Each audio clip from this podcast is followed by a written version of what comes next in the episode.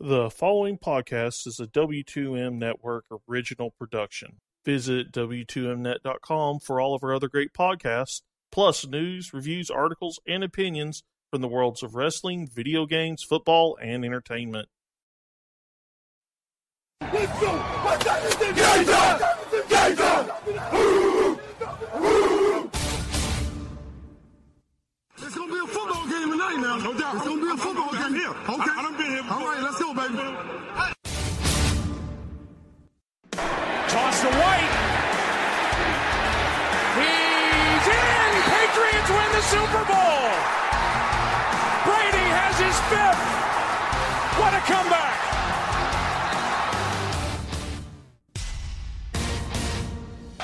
Watson. Touchdown. Hunter Renfrow. Little man makes another enormous play. One second remaining. Ladies and gentlemen, football to the max. Your host, Sean Garmer, Gary Vaughn, and Hello and welcome to another Football to the Max. Uh, we're going to do things a little bit differently here, as you may not be able to tell by the sound of my voice, but I'm not feeling great. I have a headache and a fever right now, but we're going to do this show.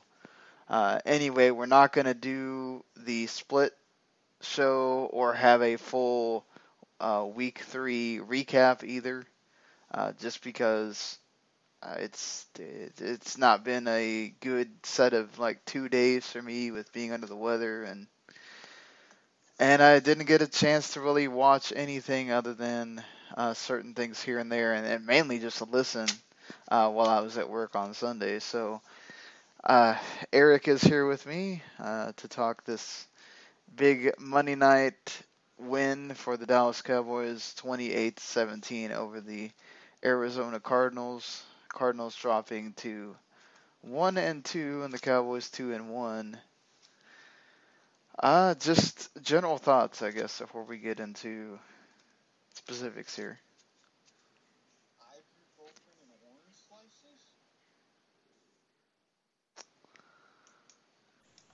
Ibuprofen and orange slices? Oh, orange slices sound about good right about now, actually. Uh, but yeah, uh, I, I was really referring to more the game than my health, but I appreciate it. Thank you. Eh, when your mom's a nurse, it, it it's a force of habit. But I mean, as far as the game, it, it's it's in some ways indicative of what Arizona's done this season. Carson Palmer, house on fire, ties a personal best, completing his first 11 passes. Then things start to snowball. Yeah, exactly. It, it felt like this the Cowboys were about to go through another repeat of the game from last week, and you're sitting here thinking, "Uh oh, here we go." It's the same thing. Zeke is being stopped. He's running negative yards, running one, two yard deals. The Arizona offense is just absolutely doing whatever they want, and the Cowboys defense can't stop them. And you know, I think a lot of it changed on the the Palmer the the holding call subsequent Palmer sack, which I think was the first one by Lawrence for the day, It was. and then the 36 yard field goal miss for Phil What- Dawson. Yeah, which normally for a kicker like Dawson is a chip shot. Now, I will admit, seeing it at full speed, the Cowboys did look like they were getting a rush around the right end, so Dawson had to hurry the kick in order to avoid a block. And that did it just enough to push it wide right. And that's where the momentum began. It, it might have been, but I, I still feel like this is so weird from him. He was so good for Mhm. Cleveland, for San Francisco, uh, for all these these teams that he has played with over the years. He's been a very consistent kicker, and then he, you know, it's maybe there's something in the air in Arizona. I, I don't know that it makes these. What could what could be in the air? They play in a place with a closed roof and it's dry. Granted, it's 115 degrees, but it's a dry heat. Eh, maybe they get too hot on the field. Who knows? But it, you know, Catanzaro had this problem, and uh, Phil Dawson follows suit here. He missed one that. What if they don't win that game in overtime? He missed the one that would have won the game last week. So Yeah, at, at this point they would be sitting at what one, one, and one. Well, yeah, they would have just. I think eventually somebody would have scored in that overtime. That that's not the. But it's just no. I'm saying he misses the one that they could have avoided overtime. What if they needed that for a win? You know that that's the thing is. th- These start mounting up. Eventually, it gets in your head, especially for kickers, where when you make it or you miss it, it's such a big deal.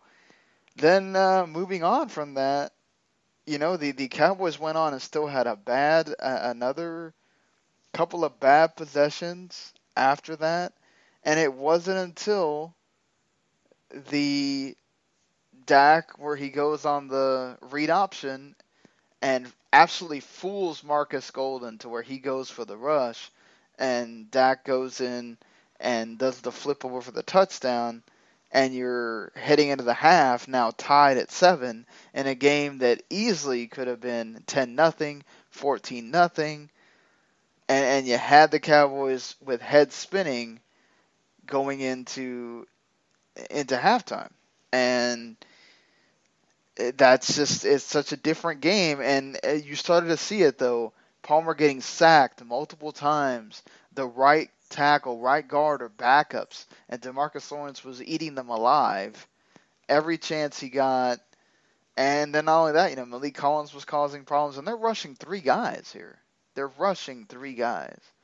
It's amazing that you can't stop a three man rush Well, no, you can't. And when you especially have a guy like Lawrence as part of that three man rush, I mean, come on. And remember, you got a three man rush, you're dropping eight in coverage. So even if you do stop that, who are you going to throw to?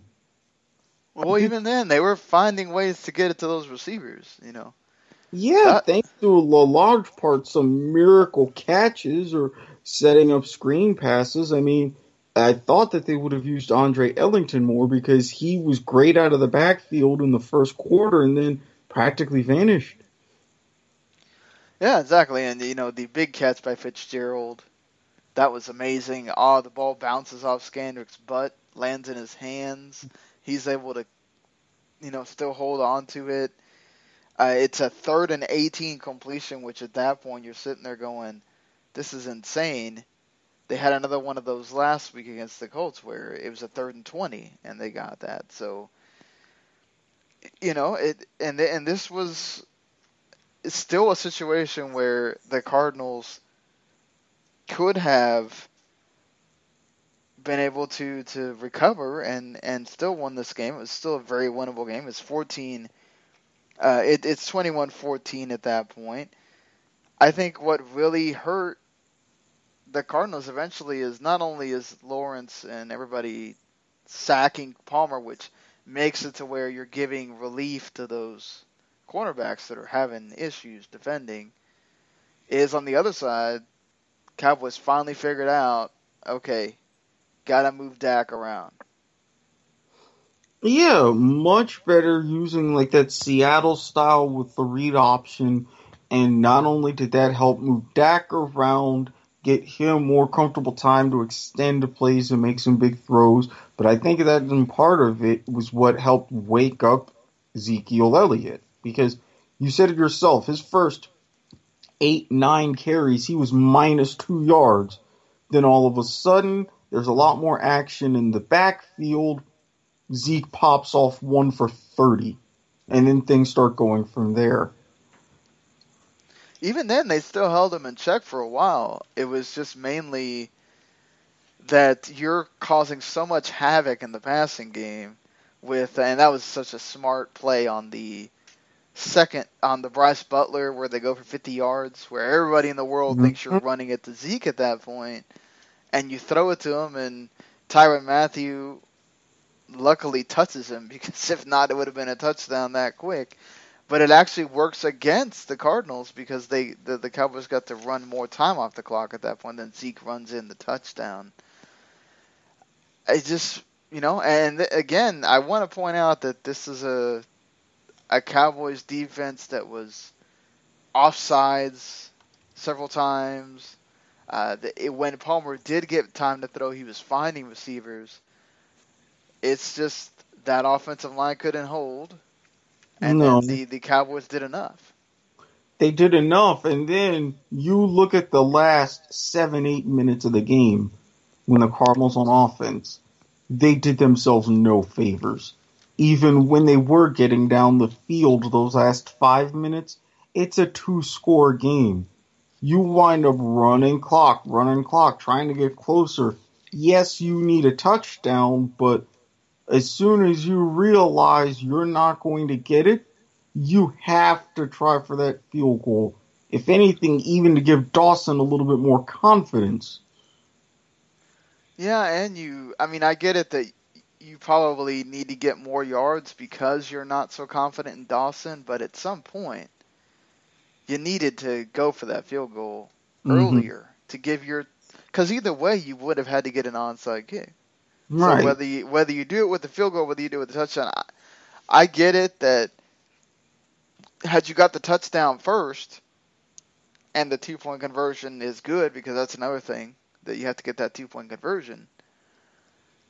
Is oh well we only have to go like 20 30 yards if you get that onside kick instead of oh we have to go the whole length of the field and i i can understand bruce arians on that point but you have a higher efficiency with you put the Cowboys under a lot more pressure knowing that eight ties the game, not oh, we can still stop them here and the game's over. Mhm. If if you'd already gone for the field goal and then let's say you get that onside kick, well, Cowboys are reeling at that point. Because they know if you if you score a touchdown, yeah, again, it's all for one play on that two point conversion, but that that's a different mindset for that defense. Yeah, and especially when you get the point four minutes left, three minutes left, two and a half minutes left, and you don't have any timeouts, the longer you take to even get that field goal, that works in your benefit because it's in a more stressful situation. The Cowboys have to think a bit more, get their hands team in position to get the onside kick. Then if they don't, they're really scrambling defensively, as you said, those two minute situation, you can run a two minute drill to get a touchdown. All of that would have been possible. No, exactly, and I, think some part of a lot of this is I, I feel like you know people are going to be blaming Palmer, oh that he can't move, that all this. It's like look, uh, the offensive line was being caved in at points. There's there's nothing he can really do. Uh, even Dak, if you're getting hit right from the middle and you don't have a when he was able to move, he was able to move for me. I don't think this is on Palmer at all. I feel like coaching decisions weren't smart. Should have been trying to cause more havoc on these. The problem is when you run these empty sets, right? You don't have anybody in there extra to block. So if you don't get that ball out quick, he's going to get sacked. And that's something I think that you know Arians needed to be a little bit more aware of. You know, as some of these Palmer overthrows J.J. Nelson, uh, these uh, several out of bounds catches that I don't think that's on Palmer. That's just he was able to get it out there, and it's unfortunate that it didn't uh, go in bounds. The other J.J. Nelson one where he it's incomplete. You know, a lot of uh, sort of unfortunate events for the Cardinals, really, that they could have made this a different game because that, that Cowboys defense was still not really able to stop them. No, it wasn't, and this is turning out to be potentially a very interesting race And now in the NFC West because of this. Because you look at Arizona now, they're clearly having their issues, long droughts without scoring, bad offensive line, can't really stop a team too often in pressure situations. Seattle also having issues with their offensive line. Potential now the Rams are out in front. I didn't see that coming. But 4 0, I called it on the previous show 4 0 preseasons are the kiss of death. Yeah, and it's just, I don't think anybody thought that the Rams would be out in front as they are. But that's the thing. I mean, the Cardinals do catch a break being at home against the 49ers next week, so you'd think that that Mm. gets them uh, back on things. But again, if it's going to be run and gun, There's no guarantee, given the way the Niners played on Thursday, no guarantee. yeah, that's true. There is no guarantee.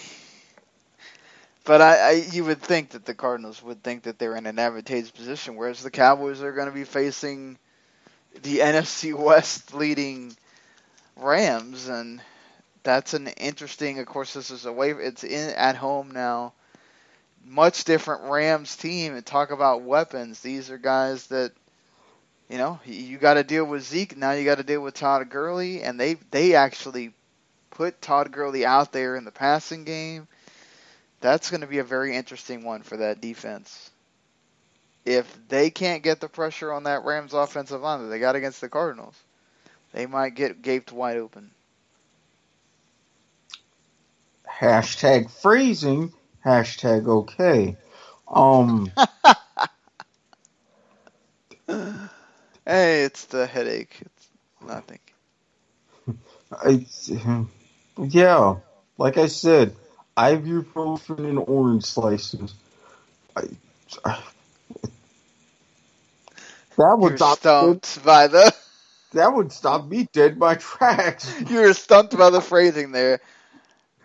Do you see this as a potential problem for the for the Cowboys not going against the Rams with all the weapons they have? Sammy Watkins to put you over the top. You got uh, Reynolds, Higbee, Cooper Kupp you got to deal with, and then Todd Gurley as well. That's that's a lot for a defense that was showing that when they couldn't rush, they were there for the taking. Especially if LA follows the blueprint of how they did extremely effectively against San Francisco, but also following Arizona's kind of roadmap through the first quarter, quarter and a half.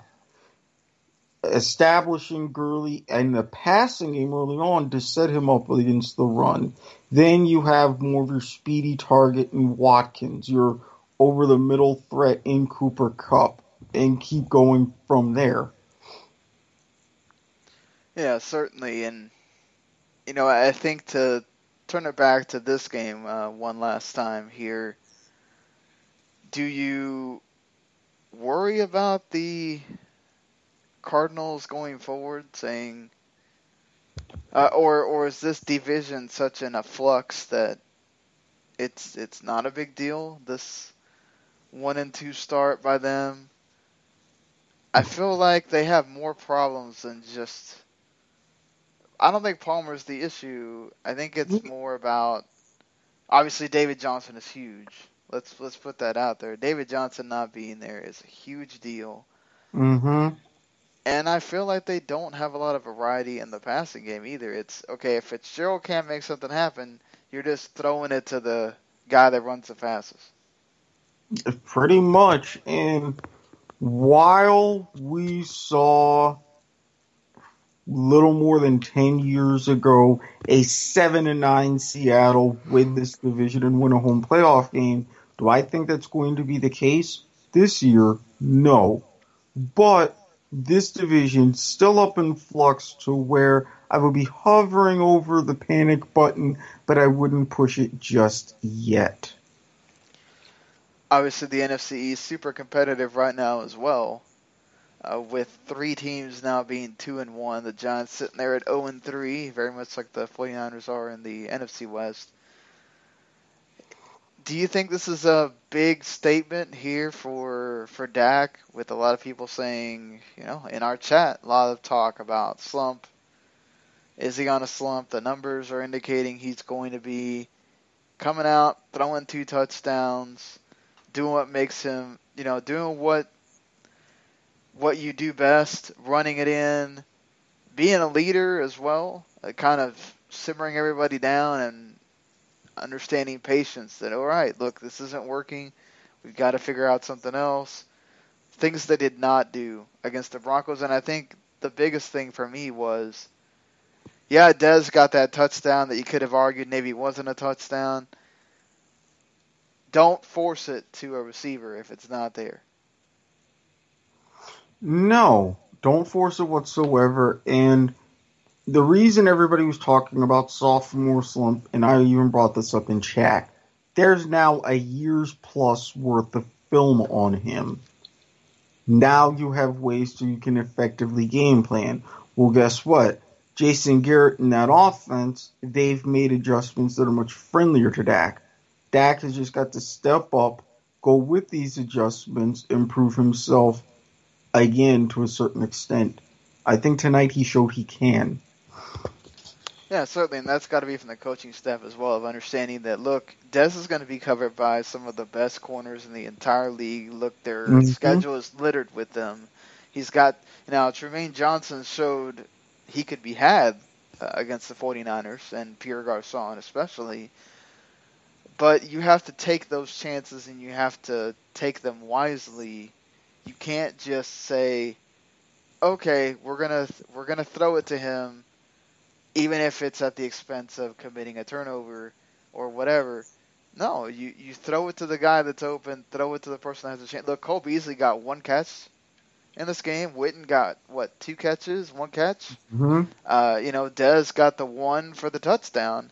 It was Brice Butler on the long heaves, really. Uh, that that was their offense. So sometimes you're the game is going to break for you in different ways, and you got to be willing to just go with it. Yeah, and when you know that you have pretty much no options, you have to turn nothing into something. Cardinals weren't able to do that, and the Cowboys really were. Yeah, no, no uh, turnovers in this game either. Very interesting. Something you don't see happen a lot. Nope especially nowadays when defenses are trying to be more and more opportunistic.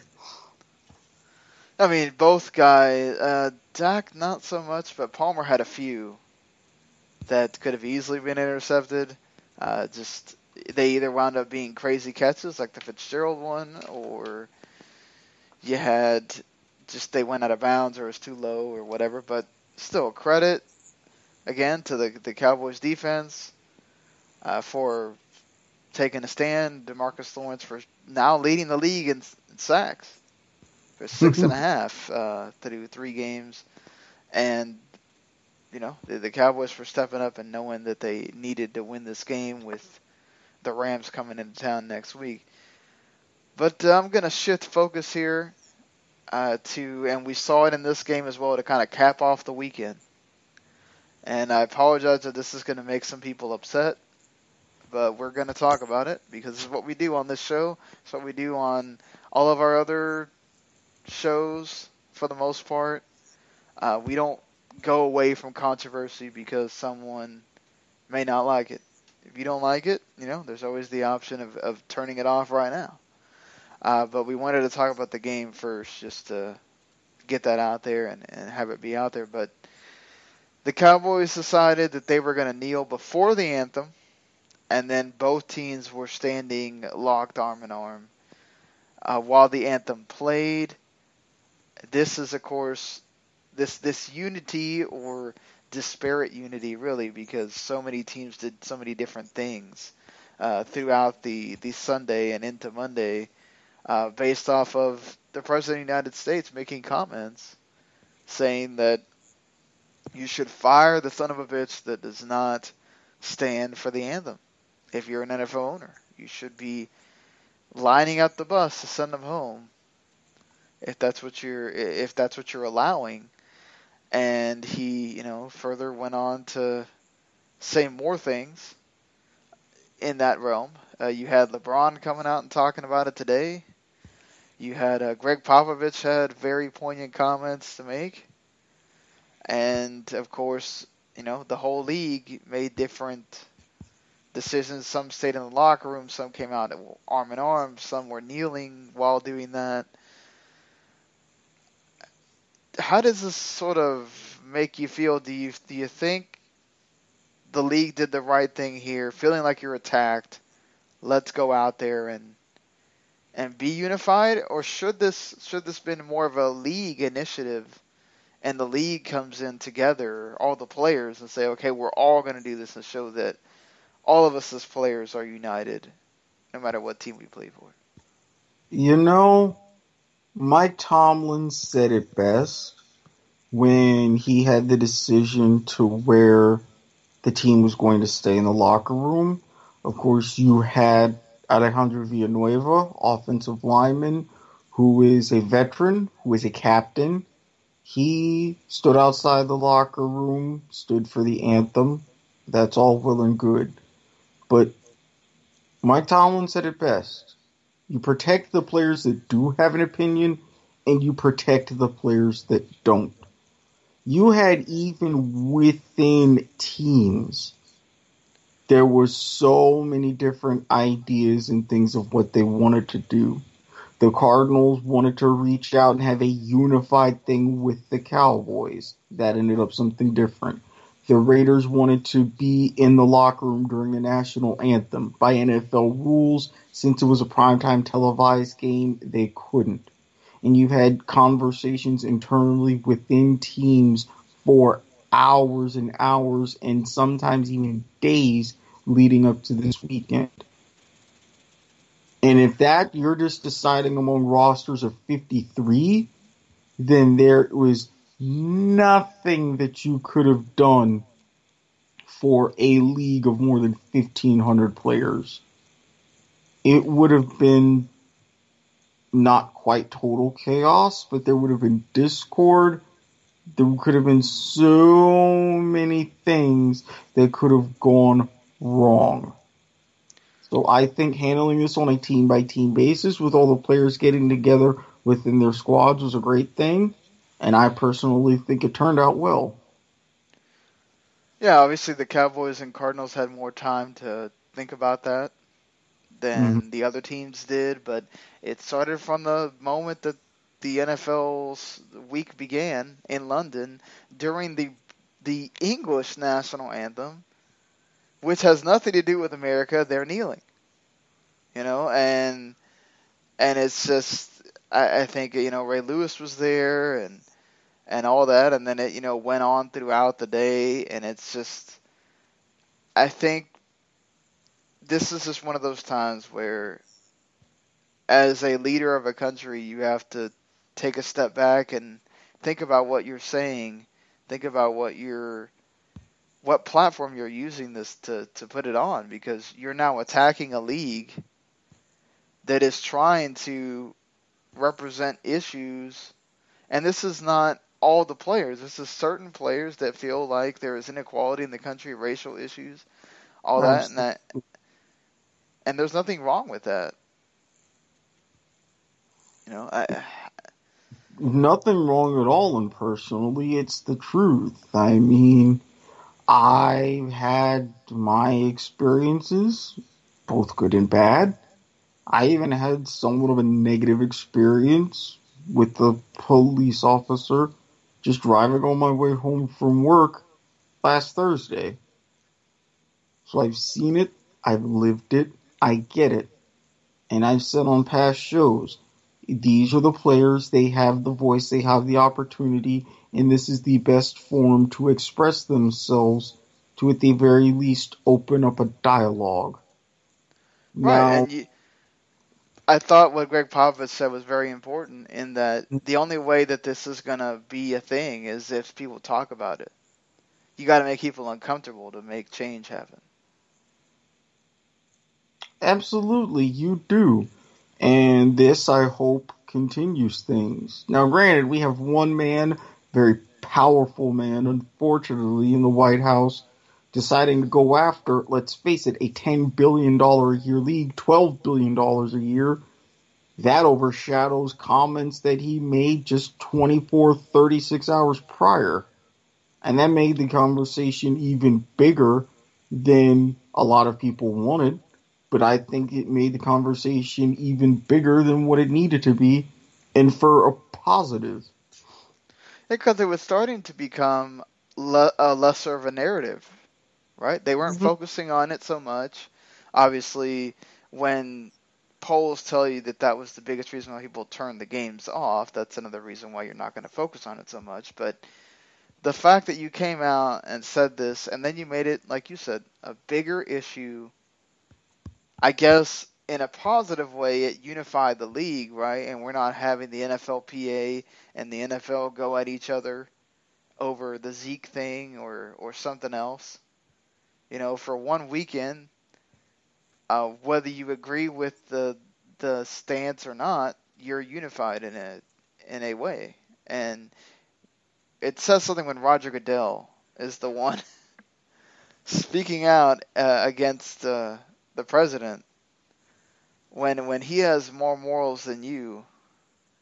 I feel like John Oliver said it best. When you're losing the high ground to Roger Goodell, that's a problem. Yeah, uh, that is a problem. But you know, that's the thing. Uh, he obviously, and he's been at least he's been consistent with it that he does not care really what he says. He's going to say what he he feels and he thinks, and it doesn't matter how much he is questioned about it. that's what how he feels about something, and uh, he has that right to express that opinion just like everybody else does. However, again, as the leader of the free nation, and and I thought LeBron did a great job of talking about it as well, of just saying like, you've got to think about there's so many things going on with this country. Why do we have to take this into sports?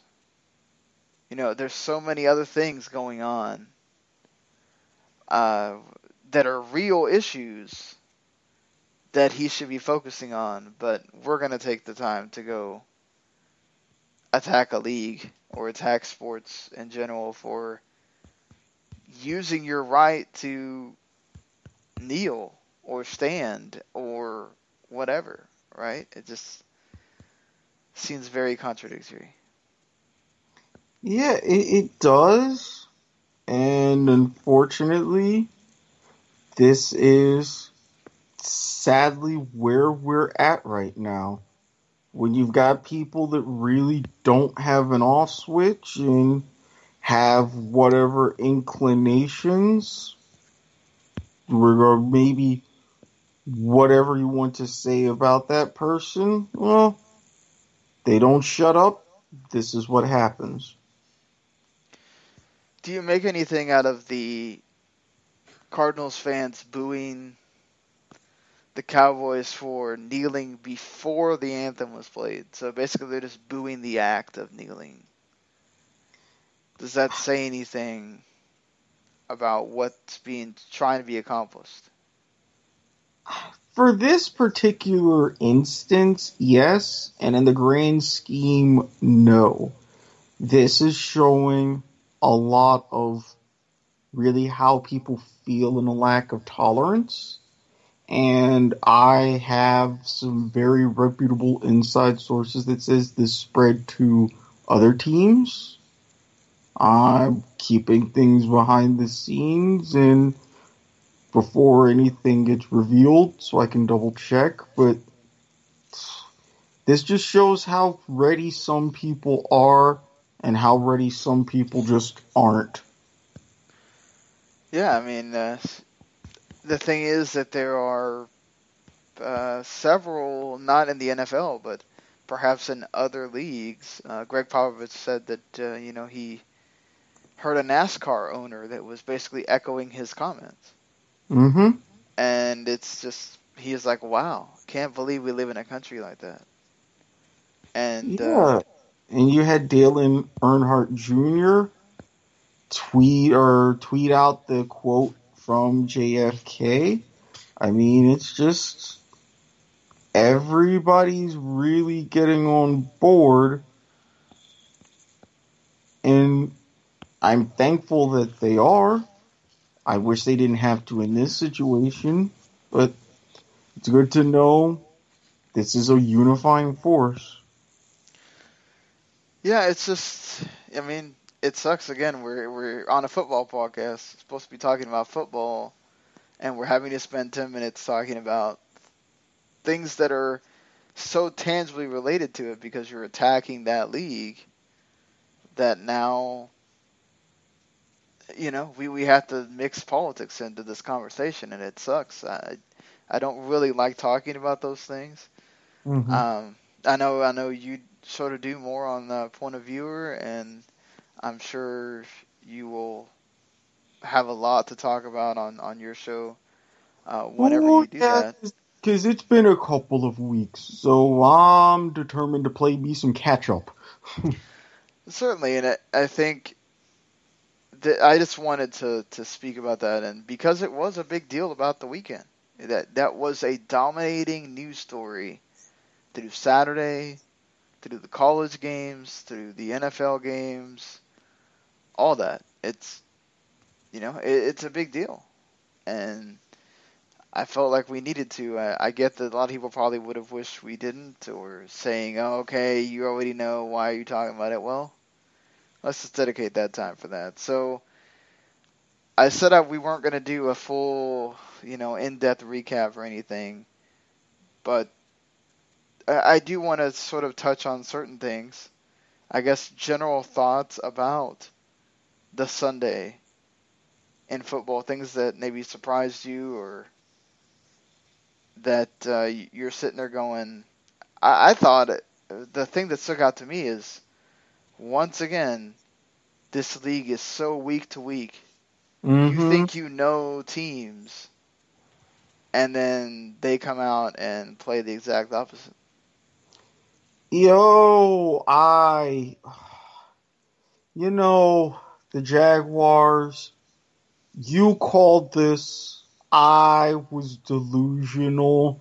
I don't know. Maybe they should just up and move to London. Let Now, them is the have a good third straight London game that they've won. Not just one. Flacco got benched. 8 of 18 for 28 yards and two interceptions. Blake Bortles throwing four touchdown passes. I, I- Three of them to Marcedes Lewis, who God, I Yeah. should have picked him on FanDuel. I think I- hey, you would have been the only one. I mean, oh dear God! And and and the thing is, I was unfortunately awake for that game, sober. I didn't watch it, but I kept tabs on it. I just like God. But your And then you got to have- win. I mean, Yes, but it. Why can't they do it here in the U.S.? uh, technically they did do it in week one. Yes, okay, but it wasn't at home. Think about it. Their wins have Yeah, come in just you Houston- can't win in Jacksonville. No, their wins have come in Houston and London. What does that say? It says that uh, Jacksonville is sort of a curse or something. I don't know, but It, and then you have the end crazy endings to the one o'clock games. In a ten minute span, Brady leads a team down the field for a game winning touchdown with 20 seconds left, right when Deshaun Watson's about to be the first rookie quarterback in the Belichick Brady era to win in Foxborough.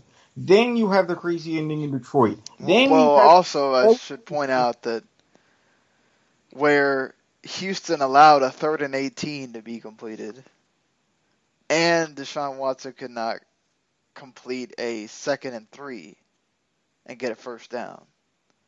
true.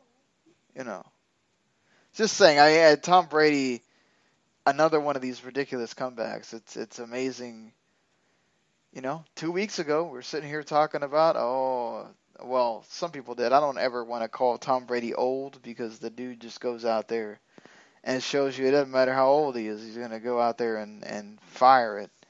And uh, he certainly did that. Yeah, capping off a five touchdown day. And everybody was saying, like you said, about Tom Brady and this and that after the loss to the Chiefs. I said, I've seen this before. Just wait. Look at what they've done since. Yeah, I mean, some more. You know, the Bills might actually be legit. Mm, I mean, Tyrod Taylor looked really good here. he he did, but I've been saying that the Bills are a legit threat almost every year for the past decade, and they wind up screwing it up. Trevor Siemian also made some bonehead plays as well. Going back to Trevor Siemian, I think a lot of people expected. Yeah, that's the Trevor Siemian that I know and love, showing that Northwestern pride. It's just like almost every game on this week was some kind of crazy comeback, or it's the Mhm. a team that you don't expect doing something, and you're going, "What the hell?" I, Yeah. we watched this league, and you're going, "What is going on?" The the Cam Newton may just may just not be Cam Newton anymore. No. They got to figure out something. And as, and as I said, look in a span of 10 minutes, you had the Patriots ending, the Lions ending against the Falcons, and a rookie in Jake Elliott making a 61 yard field goal at the death to beat the Giants. And who, Yeah, who, who would have thought that would happen? yeah, and who I just had, I looked at my TV as I see that kick go through, and I was like, what the F? there were a lot of words coming out of my mouth. Yeah, and uh, that could have gone longer too. Yeah. Uh, I mean, it, the Giants. I think you have to be really disappointed because you came back all in the fourth quarter Mm-hmm.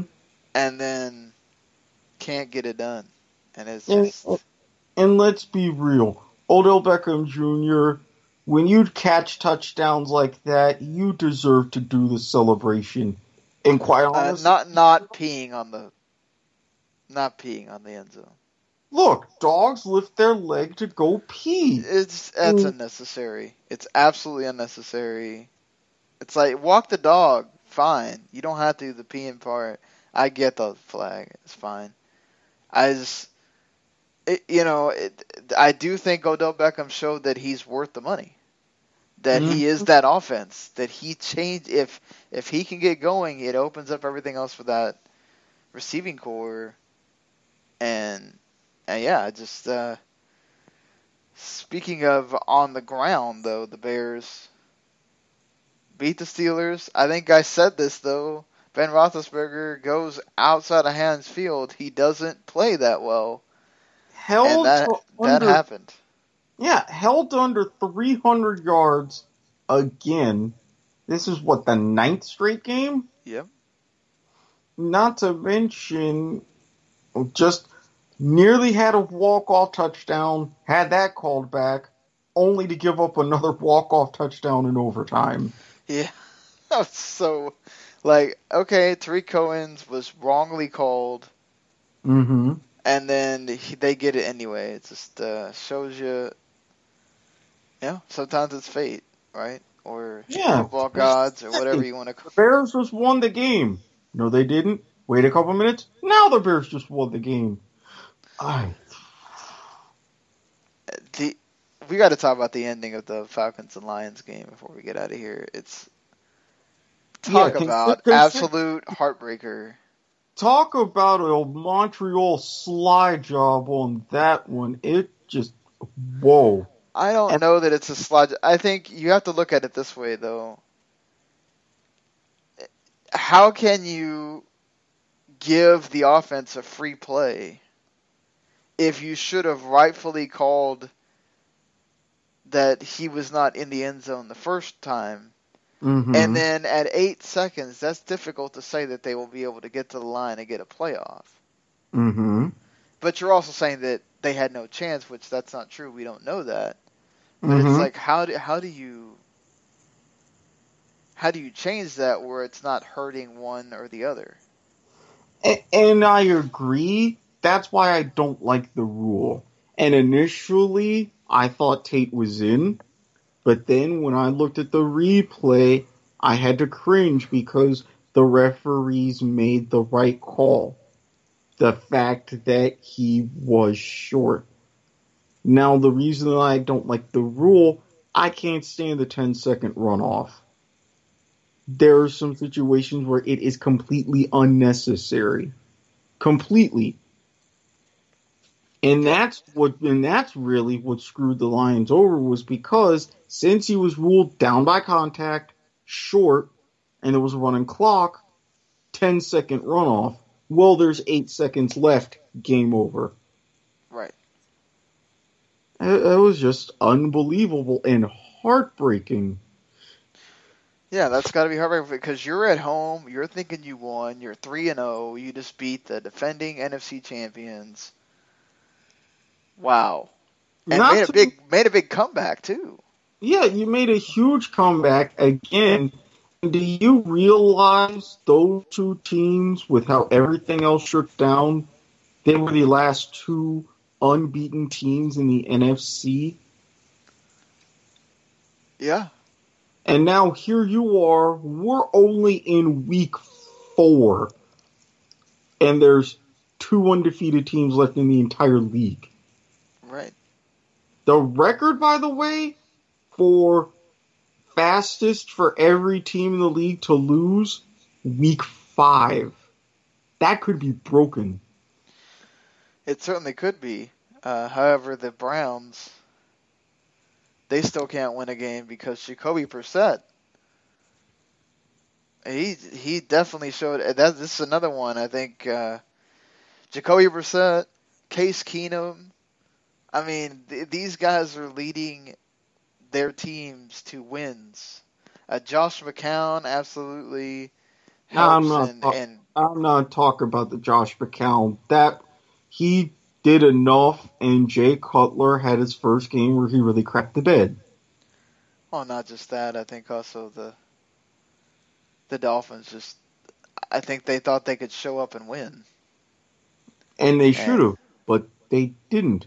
Now, with a couple of those other quarterbacks, Jacoby Brissett, I was kind of surprised about, although the fact that the Colts allowed him to show off a little bit of his athleticism and the Browns couldn't do much to stop it. Case Keenum, we've seen flashes of this before when he was in Houston. So this isn't too much of a stretch. I know, but he'd been bad in in Los Angeles and St. Louis, whatever. Before then, he had a bad reputation coming in, you know, and he goes out there. Stefon Diggs has another big game, and, and you know, Dalvin Cook finally gets going, and uh, another thing too is the the Seahawks and Bengals. Just the Seahawks. I, I I commend Russell Wilson for all the stuff that he does to keep that team in it. Uh, I think losing Doug Baldwin to that groin strain was big, but it's just nobody's blocking for him. The dude's just running for his life the entire game, and the Titans finally figure out, oh, we need to run the ball, and they win. And it's just and same thing like the Bengals. I, I, you know what you what I said about Russell Wilson. I think I put this one on Andy Dalton Mm-hmm. again, not making decisions when they need to be made, not getting out of plays. I don't, uh, I don't get it with him. I think at some point, I, I think next week, if they don't respond and beat the Browns, you know, that leash better come out for Dalton because, I mean, You've already fired the offensive coordinator. You make a change. You had some great defensive plays to help you get out to a 27, 21-7 lead against Aaron Rodgers, who has never beaten you before, and you help him get two firsts. You were the last team that he was yet to beat in the NFL, and you helped get him his first overtime win. I personally think not only if you lose to the Browns and go 0 and 4, leash is out for Andy Dalton and Marvin Lewis stays on the hot seat. Oh yeah, no doubt. Marvin Lewis has to be on the hot seat if if, if they lose, but uh, you know, and uh, I think something needs to be said for the Browns too. You're you're putting all this into oh DeShone Kizer, he's going to be your guy. The defense is supposed to be better. I'm not seeing any of that, and you know, if things keep going the way they're going, you know, Cleveland might have to start thinking about, well, do we have to draft another quarterback? No, I really don't think so. There's just a lot run, and I think a lot needs to be changed.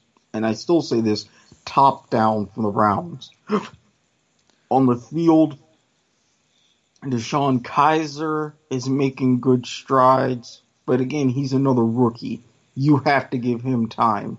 You've got other talent that you're trying to develop. To an extent, it seems to be working. You got rid of a very key receiver that could have helped in Terrelle Pryor. You're not giving Hue Jackson a lot to work with. That's a problem. Yeah, and I think just if this year fails, and let's say you do decide, okay, we're going to try out something else, at at some point, I think you have to look at the front office and go, maybe Moneyball just doesn't work in the NFL. No, uh, it's it's proven that it's not really working in the NBA either. Maybe it's only a baseball thing. Yeah, it is only a baseball thing because you have so many different statistics and metrics. Basketball, you have more money to work with, so you don't you really need to practice Moneyball as much. And you certainly can't do it in NFL because it's a different style of sport. You don't have a one platoon system. You haven't since the 30s. Everything is much, much more highly specialized. Yeah, I mean, and they even though they have the next gen stats and all that stuff now, that they can break down almost anything. You can take a stat and turn it into whatever you want at this point, with whatever with all the stuff that they measure. But even then, there's so much about the NFL and football in general that's just that's still not down to stats. It's still No. down to grit, heart, going out there and just making a play. You know that that a lot of times that you're never going to see on a stat on a, on a stat sheet and be able to go, No. okay, that's the player we need. Yeah, in Australia they even have a term for this: one percenters. Those little plays that don't show up, but they all that up that gives you that extra one two percent chance of winning. And lastly, I'm sorry we have to the Sunday night game. Did the Raiders even show up? I mean, No. I- did, were the Redskins playing themselves? I mean, Yes. what was that? What was that was very angry, caused me to drink, and potentially cost me some good money on FanDuel. That's what that was. Well, taken away from the personal perspective for a second. I, I think you talk about laying an egg. This was the lay an egg game. This wasn't laying an egg. This was okay. Here, here's a dozen. You don't even need to go to the store. Check that I- off the grocery list. Just absolutely dominated on both facets. I mean, I don't know that. Corner anybody. They couldn't generate anything on the run. They couldn't give Derek Carr any time. He threw two interceptions. He was making progressively bad decisions as the game wore on. Amari Cooper had what a catch for six yards. Yep. It's like wow, just uh, It, the, the, the, it was the first time since September of 91 that the Redskins held anybody under 100 yards of offense. 91! wow. Yeah, now granted, are they going to the Super Bowl this year like they did in 91? Hell no. Granted, that prediction's probably going to bite me somewhere down the road, but I'm sticking by it. But at the same time, this is a very big win. And now I have to deal with Kirk Cousins and his ego for another week. Well, very big game happening on Monday Night Football. Now, next week we'll be talking about the Redskins again against the Chiefs, and the Chiefs get to defend their crown of being the best team in football.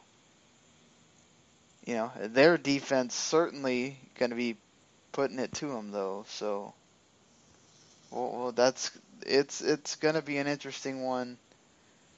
Yeah. So we'll unless you have anything else you want to say about the weekend here. Uh, I think that's going to do it. The that uh, this is a, it was a, a crazy week of football. Every prediction you put out at the beginning of the season, you have permission to throw it out of the window. Basically. Uh, and then who knows? You know, at this point, you know, I wouldn't count the Giants finally figuring it out and coming out of that 0 3 hole, and you know, just so many things can can happen. Uh, we're just entering week four, like Erik said. You still got lots of football left. Gonna be fun to talk about Packers Bears now next week with both teams coming off a win. I wonder what their color rush uniforms are gonna look like. I think that they've done Thursday Night Football with them plenty of times, so we should have Color Rush uh, uniforms for them that you can look at. But yeah, uh, this is it, it's it's gonna be a fun week next week. Hopefully, less political talk. We hope uh, less uh, discussion on that. But that that really was a big theme of the weekend. And again, sorry if you didn't like that we had to talk about that in the middle there, but it needed to be mentioned. And again, if you like what you heard here, uh, let us know by hitting the subscribe button and also, you know, writing a review on iTunes or wherever it is that you listen. We're on iHeartRadio as well, uh, YouTube, W2Net.com, Last Word on ProFootball.com, on on so many uh, different platforms. Whatever podcasting platform you like, we're on it. And again, uh, thank you for joining us here. We will be back on Thursday talking, uh, wow, Packers and Bears again and previewing uh, the entire upcoming slate of games. Uh, not to mention it was a crazy week in college football as well. But yeah, so all right, and until then, later, everybody. Peace.